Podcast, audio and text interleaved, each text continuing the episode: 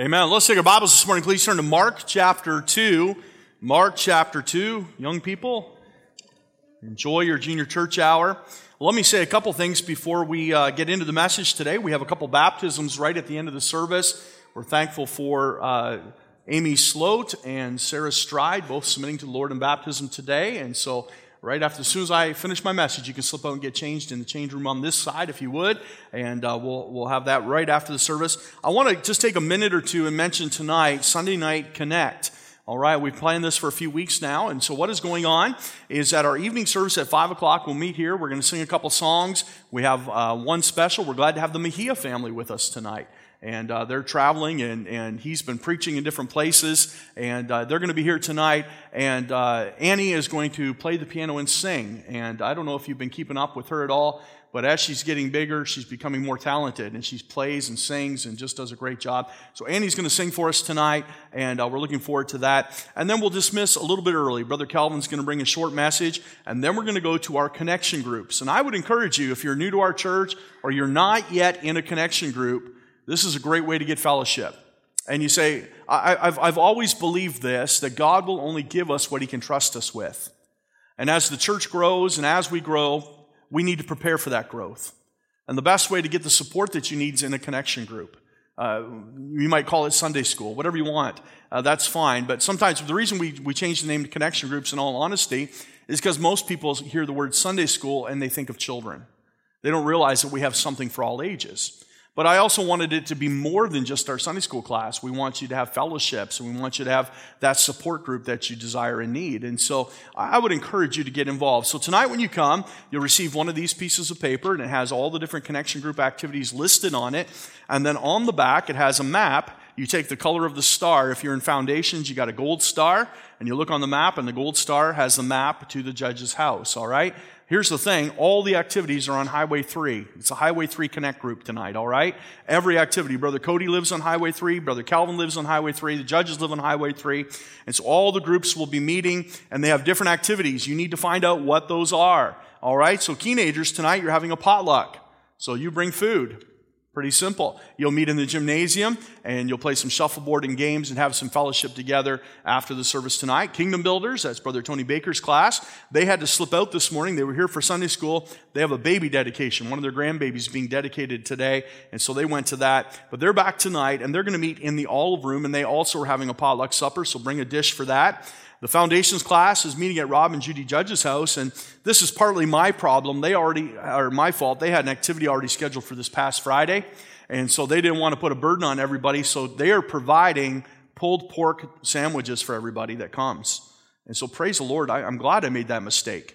And uh, so they're going to have pulled pork sandwiches at their house tonight, and uh, if you're in the foundations class, and then we have young adults, ages about 18 to 30, around that age. They're going to go to Calvin and Amanda Baker's house, and they're going to have some potluck supper as well and some board games. And then the teens are going to Brother Cody's house. They will take a church van from here at the church, and they'll return here at 8 o'clock. So, parents, after church, you can just send your kids to the church van if you have teenagers, and they can go over to Brother Cody's. They're going to do a bonfire over there, and they have some supper planned as well. And so that's uh, grades 7 to 12, and they'll return here about 8 o'clock. So come tonight and pick up one of these, and that'll tell you what you need to do. But I needed to let you know uh, for four of those groups, you need to, or three of those groups, you need to bring a, a, a potluck dinner, okay?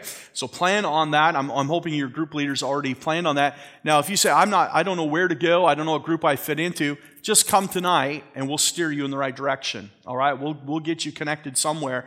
But it's important to have that fellowship. And those that come always enjoy fellowship. And so we're planning on that tonight, all right? Mark chapter 2, turn there this morning. Mark chapter 2.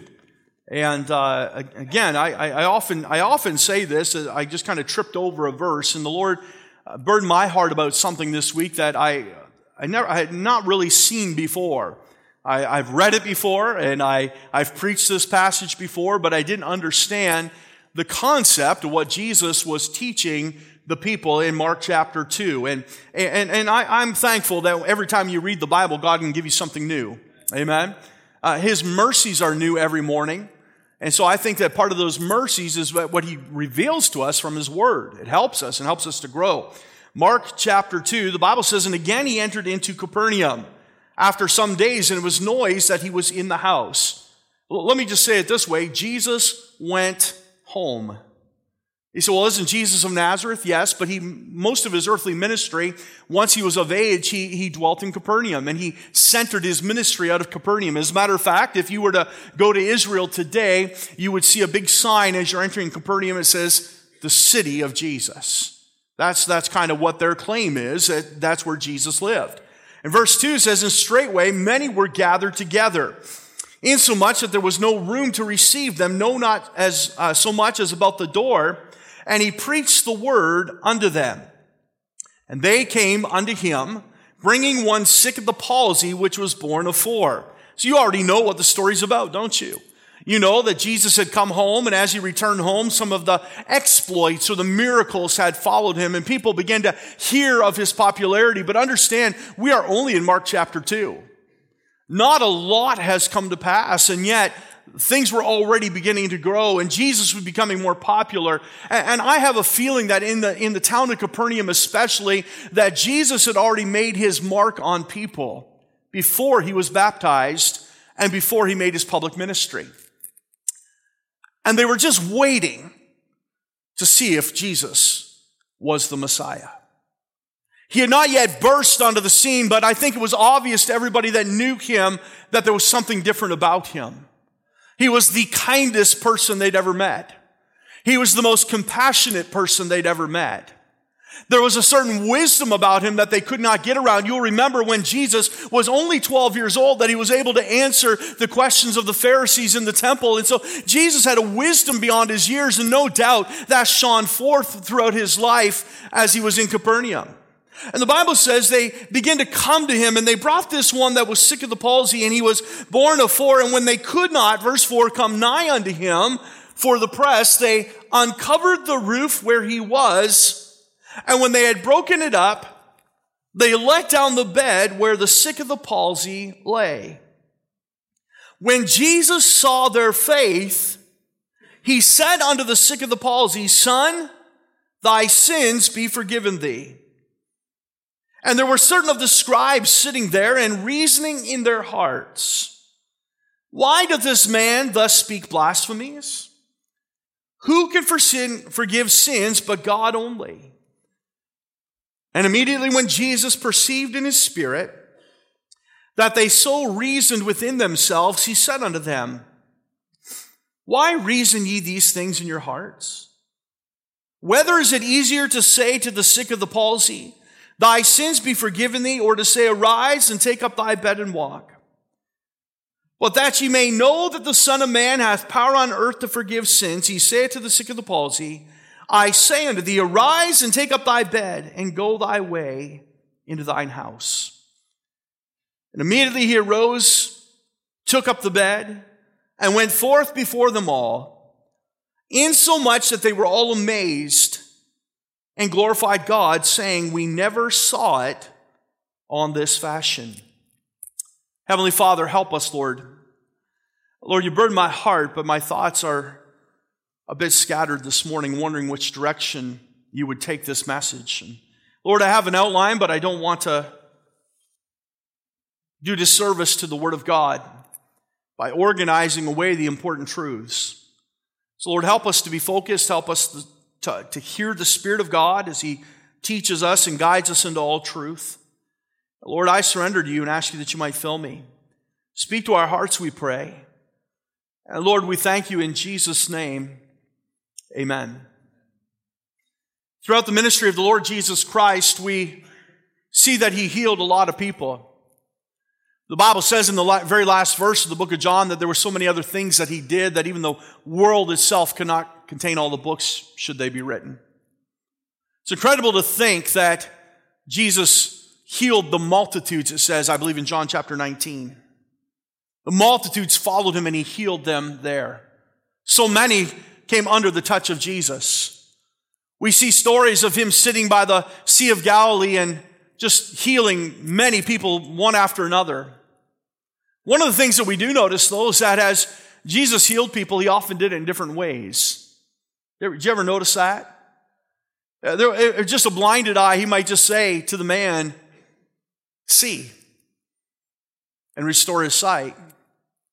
He might touch his eyes and his sight comes back. Once he made clay as he took dirt in his hand and spit it in and he rubbed it in the man's eyes. And so we see that the Lord Jesus worked in different ways. He stood at the tomb of Lazarus and he said, Lazarus, come forth.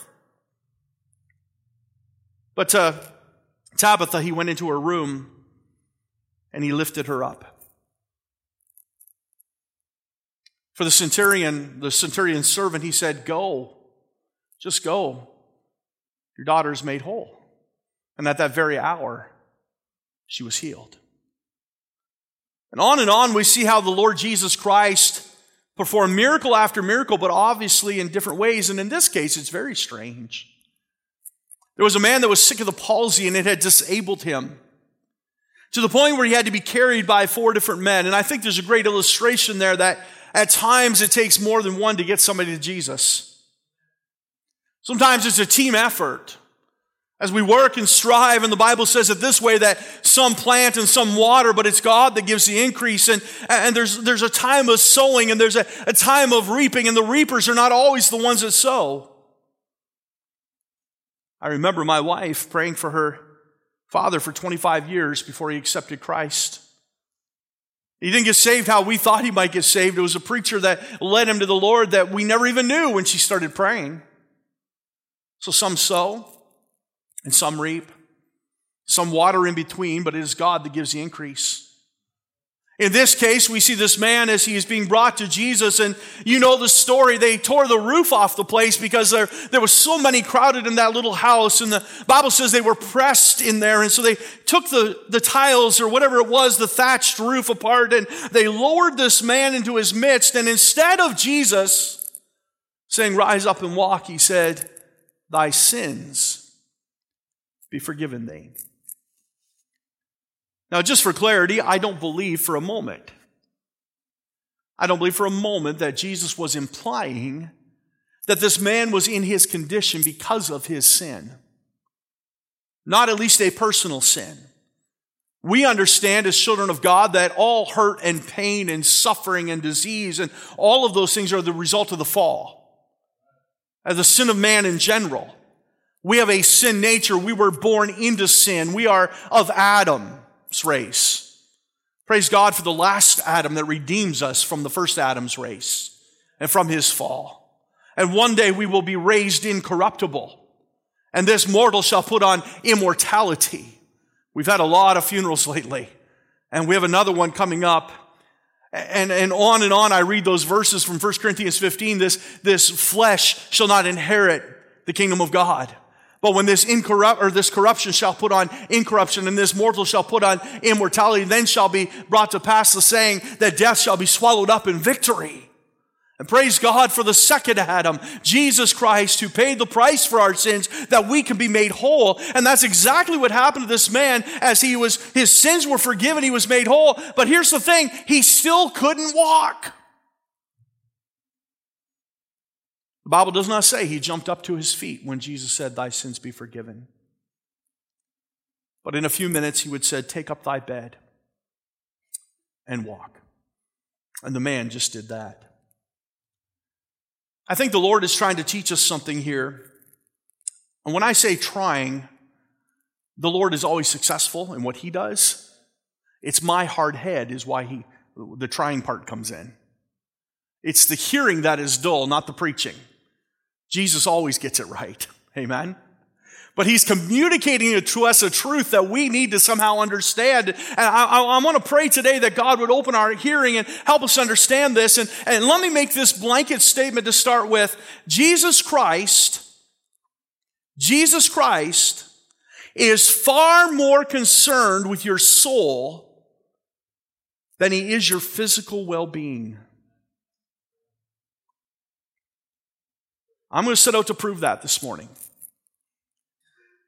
Here's, here's the thing we're often more concerned about our physical well being than we are our soul. The Bible says, Exercise thyself rather unto godliness, for bodily exercise profiteth little. It does not mean we, we, I, I like that verse, bodily exercise profiteth little, and I throw away exercise. But that's not what it means. The word little is a comparison word. A comparison word.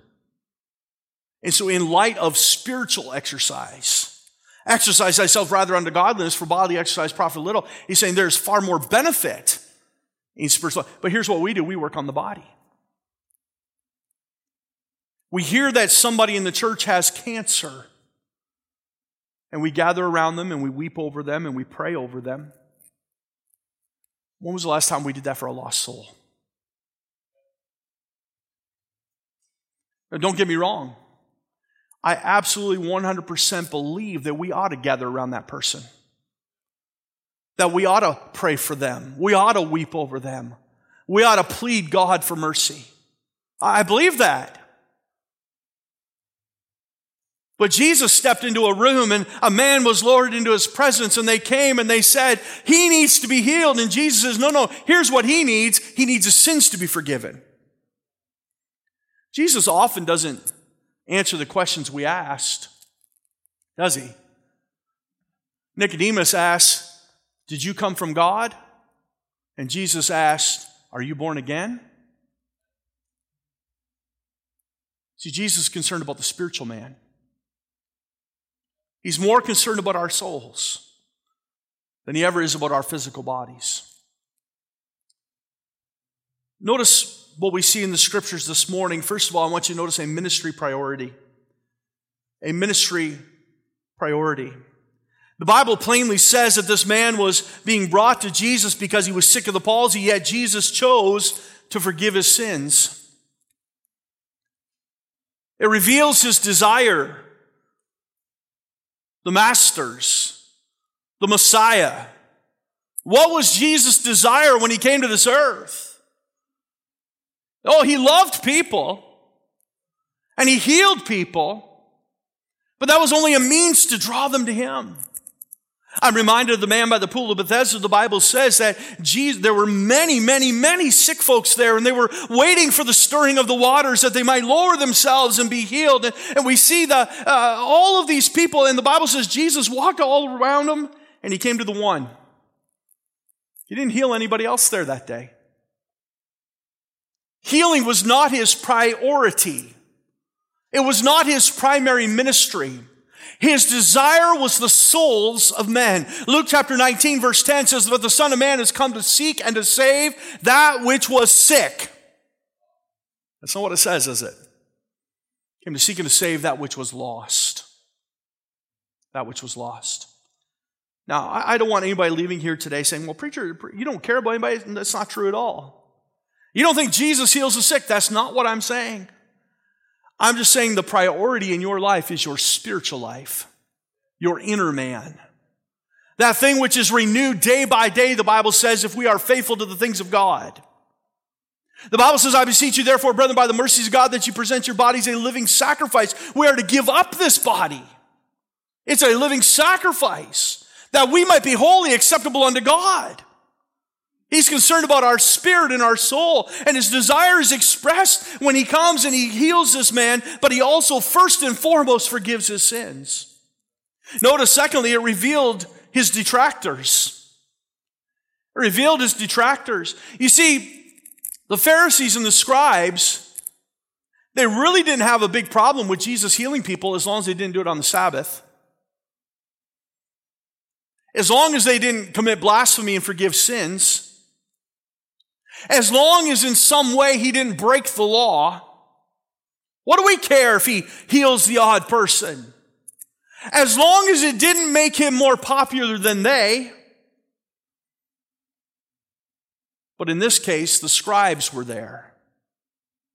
I have to believe that the scribes were there for a purpose. Their job was to write things down. That's what a scribe does. And, and, a scribe was not just in the, in the Jewish uh, tradition, it wasn't just about copying the scriptures. That was one of their jobs. They would translate and copy the scriptures down and make out the scrolls and pass them on to each synagogue that needed them. And, and, and they, would have, they would copy the word of God, and there's no doubt about that. But they also recorded history. The Antiquities of the Jews is one of the, the, the greatest things you'll ever, uh, the greatest volume of work, I suppose, that was ever created as they meticulously wrote down genealogies and they wrote down the history of the Jewish people and the plight of the Jewish people. The Bible that we have, the Old Testament, is just a sliver of what the Jews have written about their life and their plight. And so the scribes were there. Perhaps they were there to write down what Jesus did. This was relatively early in the ministry of Christ, and they wanted to know what was going on, and so they, they showed up. But notice what it says in verse 7 Who doth this man, or why doth this man thus speak blasphemies? Who can forgive sins but God only? You see, let me say this. There's a lot of religious groups out there today, and there's a lot a lot, a lot of churches. Those that say we are Christian churches, those that say we hold to the Bible. And if you were to say, Tell me about that church, you would say, Well, they have a soup kitchen, and they hand out blankets in the park. And they, they've raised money and made donations, and they put a new ball diamond in town. You know, and, and, and you could list all their good works. And by the way, those are good things. If you say, I want to take some blankets down to the park, it's going to be cold tonight, praise God. That's what Jesus would have done. If you want to feed the hungry, wonderful. But I'm just saying, there's no gospel in them. They've turned into this social work. And again, there's nothing wrong with that, and it flows from a heart that's saved. But where's the gospel. Well, our gospel is one that feeds the sick and, and heals the, or he heals the sick and feeds the poor. And uh, I want our gospel to be one that preaches Jesus, that changes lives, that people can find forgiveness for their sins, that people can walk and be restored when they fall. It's not wrong to have an outward working of the church. Well, let's never forget the inner man. And so many have forgotten him today. It revealed their critics. In all honesty, in all honesty, we could go out and do a lot of good works in this community, but when people come in and we start preaching on the sin of homosexuality, the sin of multiple wives, the sin of transgenderism, sin. It's, it's sin. They're going to forget about all our good works. They're not going to care anymore.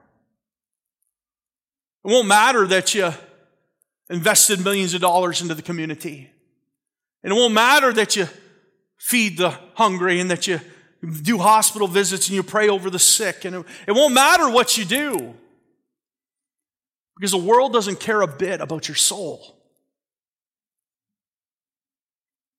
But Jesus said that is priority one for me. There's a man who here is very sick, but I'm going to forgive his sins. That's the priority. But boy, that brought out his detractors, didn't it? The prophet knew this when he was choosing a king. But the Lord said unto Samuel, Look not on his countenance or on the height of his stature, because I have refused him. For the Lord seeth not as a man seeth, for man looketh on the outward appearance, but the Lord looketh on the heart.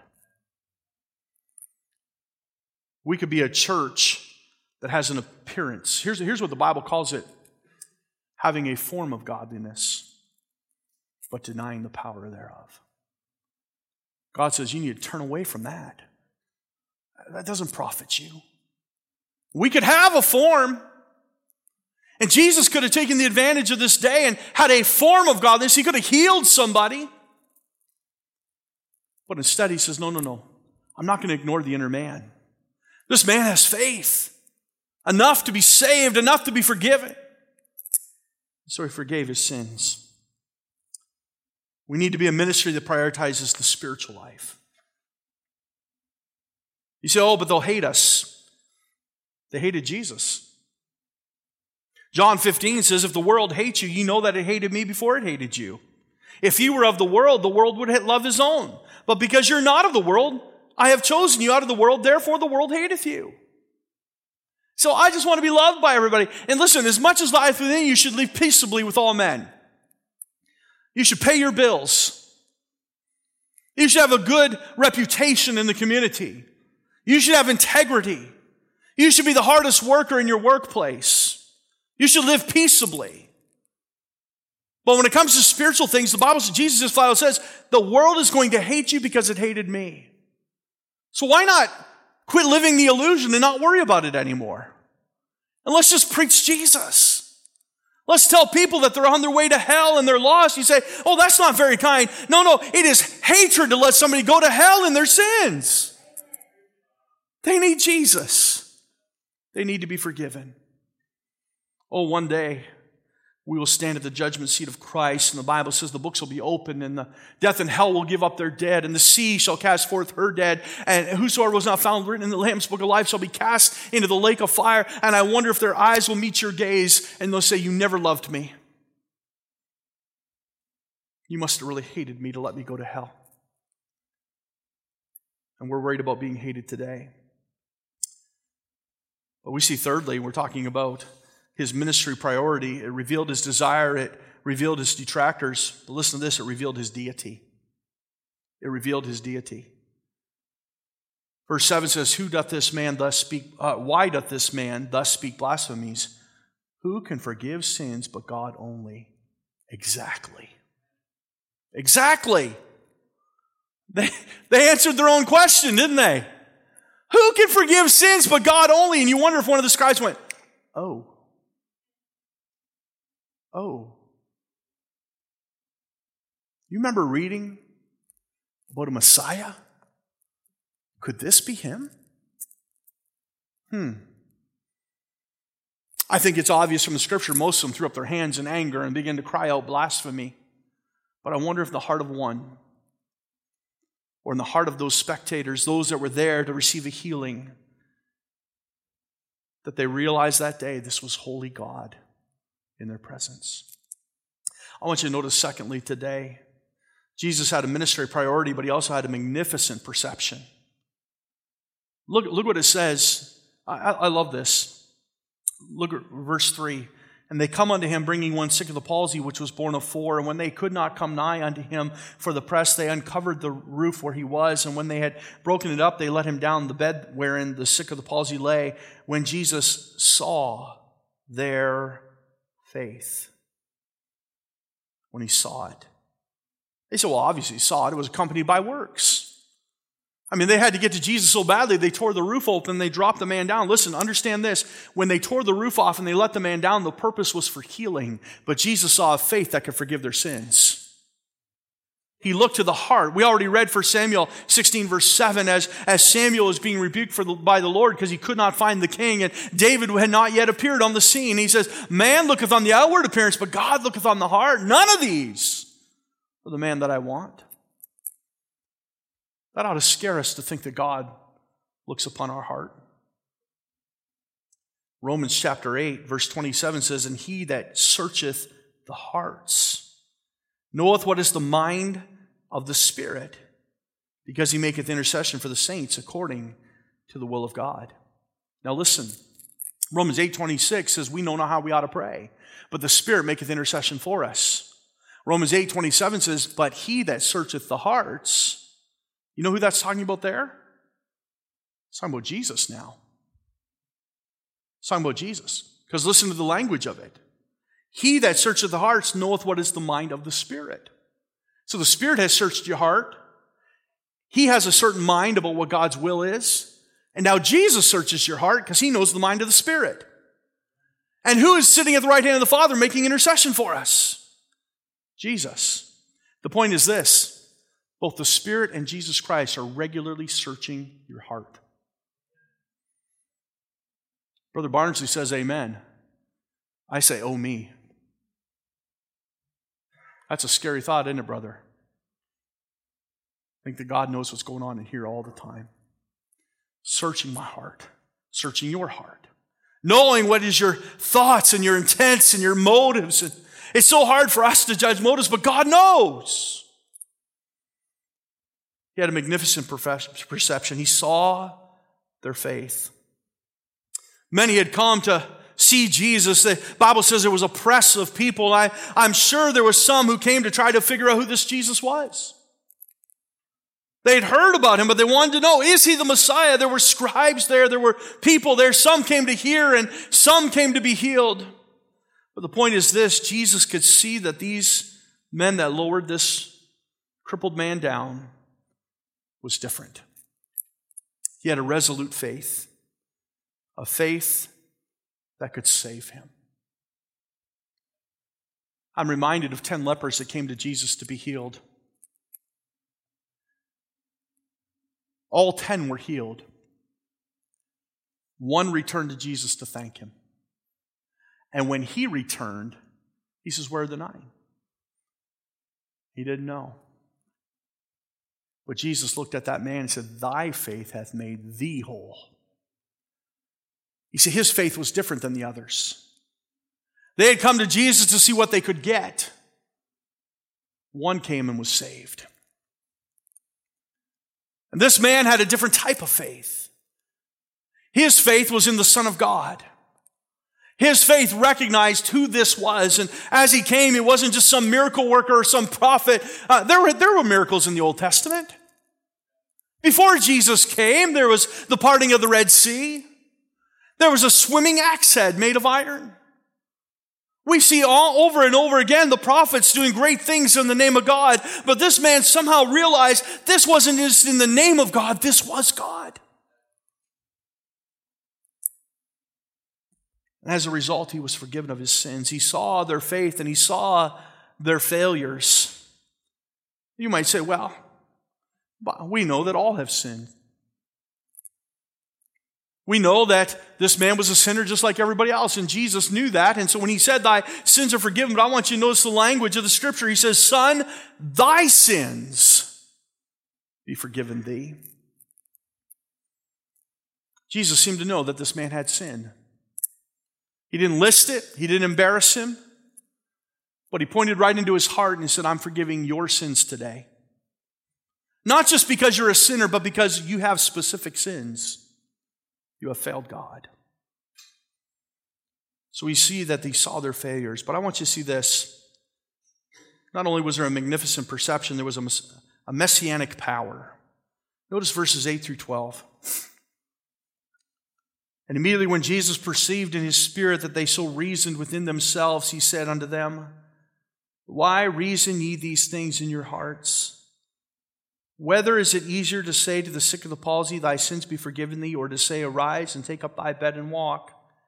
But that ye may know that the Son of Man hath power on earth to forgive sins, he saith to the sick of the palsy, I say unto thee, Arise and take up thy bed and go thy way into thine house. And immediately he rose, took up the bed, and went forth before them all, insomuch that they were amazed and glorified God, saying, We never saw it on this fashion. Notice that there's no distinction of what type of sin he was forgiving. He just says, Thy sins. I don't know if this man, before he became sick, was a murderer. I don't know if he was an insurrectionist. I don't know if he just told lies. I don't know. The fact of the matter is, it doesn't matter. Jesus' blood is all sufficient. And when Jesus forgave him, he said, Thy sins, it's all done. There's a, there's a power about Jesus, this messianic power, that he had the power to forgive sins. The Bible says in 1 John 1 7, but if we walk in the light as he is in the light, we have fellowship one with another, and the blood of Jesus, his son, cleanses us from all sin. There's a psalm that somebody wrote. It says, I don't know how big a sinner you are, but I know how big my God is. He's a savior. And his blood can cleanse you from all unrighteousness. He can forgive you of all. The Bible says in Ephesians chapter 1, in whom we have redemption through his blood, the forgiveness of sins according to the riches of his grace. Listen, the Bible lists a whole bunch of things that'll send you to hell, but when he says God can forgive you, he just says, I'll forgive you of your sins. No matter what it is, you can come to him today. we see that the man was forgiven of all of his sins. He healed the man to prove that he had power to forgive sins. Notice what it says in verse 10. But that ye may know that the Son of Man hath power on earth to forgive sins, I say unto thee, arise and take up thy bed and walk, and go thy way into thine house. Jesus healed the man just to prove to everybody else, I have the power to forgive sin. Isn't that something? Yeah, we prioritize the healing over the spiritual power, over the cleansing of our souls, over being right with God. I often wonder if we can't get this first thing right, will we ever see healing? Is, oh God, would you heal them? Would you heal them? I'd never, I'd never want somebody to trust me with a prayer request. And I find out in heaven one day that my sin hindered my prayer life with God so that they could not be healed. Wouldn't that be horrible? We're begging, we're pleading God to heal this person. And yet we live a sinful life apart from God. I said recently we've had a lot of funerals, and at these funerals, I hear the same thing. It's funny when somebody finds out you're a pastor, it changes how they talk. I told you one time I went to a, a barber shop. Thank you for not laughing. I went to a barber shop, and I mean, they were cussing and swearing, and it was older men. And they were using all kinds of language, and they turned to me. I'd never been there before, and they said, I was already in the chair and already getting clipped, or I would have left. And they said, What do you do? I said, I'm a pastor. And I'm telling you, they tripped over words and calling me all father and all kinds of things and holy this and I mean good night. It was it was it was it was comical. But I've been at funerals lately where it's like that too. Well, we've been praying for them for so long. Have you? It's funny because I've never seen you at a prayer meeting at church. I didn't even know you were a believer. You've never made a profession of faith. You've never trusted Christ as your Savior. And yet, I know for a fact that some of the people I've met at, several of these places over the years, they're into drugs and alcohol and they're living a, an immoral life. And they get up and do a eulogy, while we prayed long. Can I tell you today, Jesus is more concerned about your spiritual life than he is the physical? Didn't I say that right at the beginning? We've got the cart before the horse. And how are we doing any spiritual good when we're not walking with the Lord? You say, you say well, are, are you walking in the cloud? No, no. It's a battle every single day. Paul says, I, I have to keep myself under subjection lest I become a castaway. I don't want to be unuseful for the Lord. He healed the man just to prove that he had power. And listen to verse 10 that ye may know. Let me ask you this today. Are you confident in the fact that Jesus can forgive you at anything? Then why don't we live like it? Here's why. Because Satan just keeps whispering in your ear that you're not worthy. Let me tell you this the blood of Jesus Christ is sufficient to pay the price for all of our sins. And if we confess our sins, He is faithful and just to forgive us of our sins and cleanse us from all unrighteousness. Have you applied it today? Oh, you, you don't know what sin. Jesus didn't say there was any particular sin. He just, I'm going to forgive you of all your sins. It's enough. Do you appreciate it? Do you understand what it means for Jesus to be able to forgive you of your sins and all that took place, surely he hath borne our grief.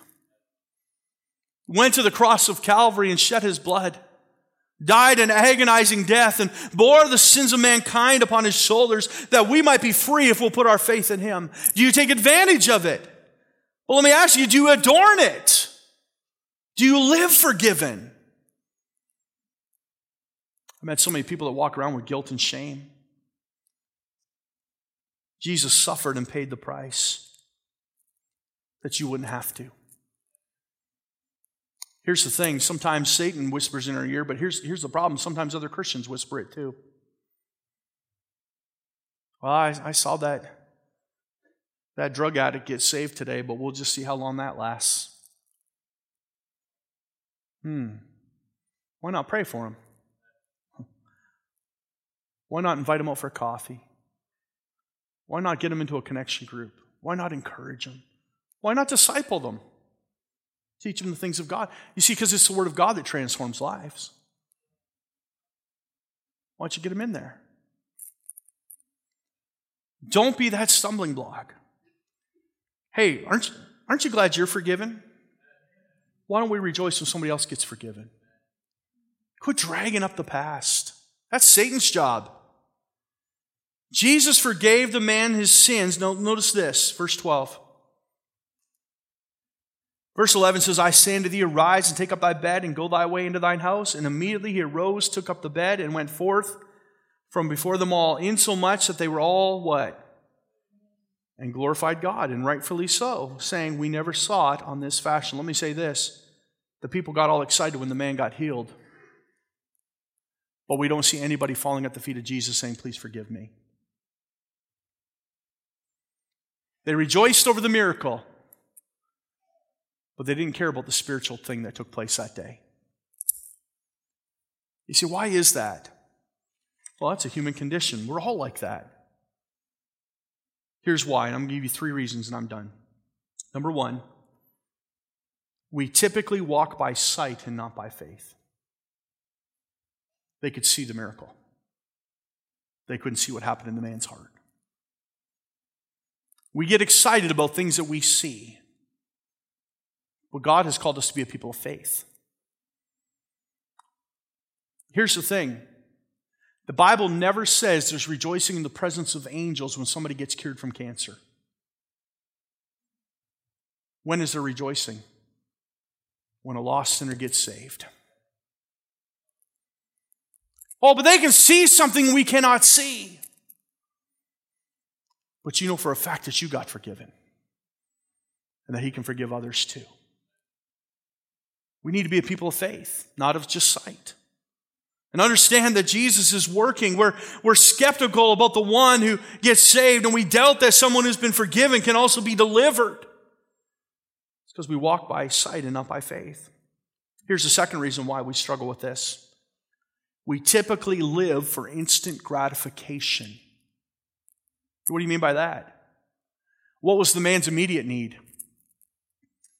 If you saw a man being brought in on a bed, you'd say, Oh, I pity this fellow. I'm hoping Jesus can heal him.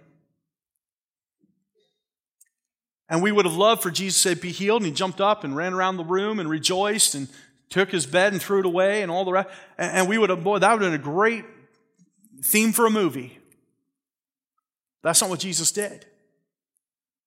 He said, Thy son's sins be forgiven thee. You see, we typically look for instant gratification. You say, how do I, how do I know if I'm doing that? Ask yourself the question. When we have a problem or a situation or something arises, our number one question is this, how can I fix this? And it might even be through prayer. You might have a spiritual reason. God, I'm having a financial issue. Help me out. God, I'm, I'm sick. Would you heal me? Here's what our first question ought to be. Listen, you should, you should ought to pray all those things, right? But here's what your first question ought to be God, what are you working in me?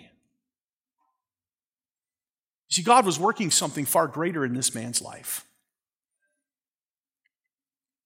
It wasn't about his healing, it was about his forgiveness. Let me say this you can go to heaven with crutches. You can't go to heaven without forgiveness. By the way, when you get to heaven, they throw the crutches away anyway.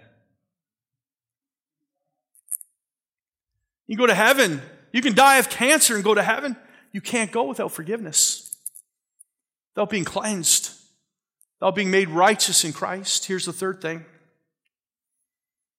we typically deny our own needs and justify our sin. Well, I'm not as bad as that guy. This isn't so bad. There could be worse things that I could be doing. And we deny our need to be forgiven. Isn't this, isn't this something that when we get a bad diagnosis, it drives us to our knees? Let me give you a bad diagnosis. For all have sinned and come short of the glory of God. There is none righteous, no, not one. For the wages of sin is death. That's a bad diagnosis. That'll drive us to our knees all the time. But the gift of God is eternal life through Jesus Christ our Lord. And if we confess our sins, He is faithful and He is just to forgive us of our sins and cleanse us from all unrighteousness. What was Jesus trying to teach? The spiritual man is far more important than the physical. And yes, we will pray for healing. The Bible tells us very plainly in the James, is there any sick among you? Let them call for the elders, and they'll anoint with oil, and they'll pray, and the, the prayer of the uh, faith shall save the sick. We, we see that in scriptures. We know that Jesus is the great physician. But let's never elevate what God is working in our lives above the spiritual man. Instead, we have to understand He is working all things together for good. He has a plan for our lives. Are you forgiven today? Have you prioritized your spiritual life over your physical? Here's the thing I heard of a preacher one time. I know him, and I won't say his name because it. Somebody came up to him and told him he was 97 years old. And he said, Pastor, he says, I've got, I've got cancer. And the preacher, I don't think he heard him just right. I'm not sure what happened. But he said, Well, we all got to die of something. Boy, a calloused, eh? I, I hope I never say anything like that. It sounds so calloused. But here's the truth you can do whatever you want, death has a 100% success rate. You know, you, you, can, you can run 25 miles a day. That would kill me. But eventually you'll die. But you have a soul that is eternal and will live somewhere forever. Maybe we should invest our time in that. I believe that's what Jesus was showing us. Father, we love you. Help us, we pray. Be a people of faith a people that fall upon your mercy day after day, knowing that you love us and you'll forgive us. Speak to our hearts, we pray. There's a lost and dying world that have a lot of needs, but their primary need is a Savior. Lord, I don't want to miss all that. I don't want to miss the opportunity to share with them Jesus. So, Lord, we do pray that you'd speak to our hearts. Help us, we pray. Well, thank you in Jesus' name. Amen. Let's stand with our heads bowed and eyes closed. The piano is going to begin to play. Brother Paul is going to come and take the invitation as I prepare for baptism today, and he has some announcements.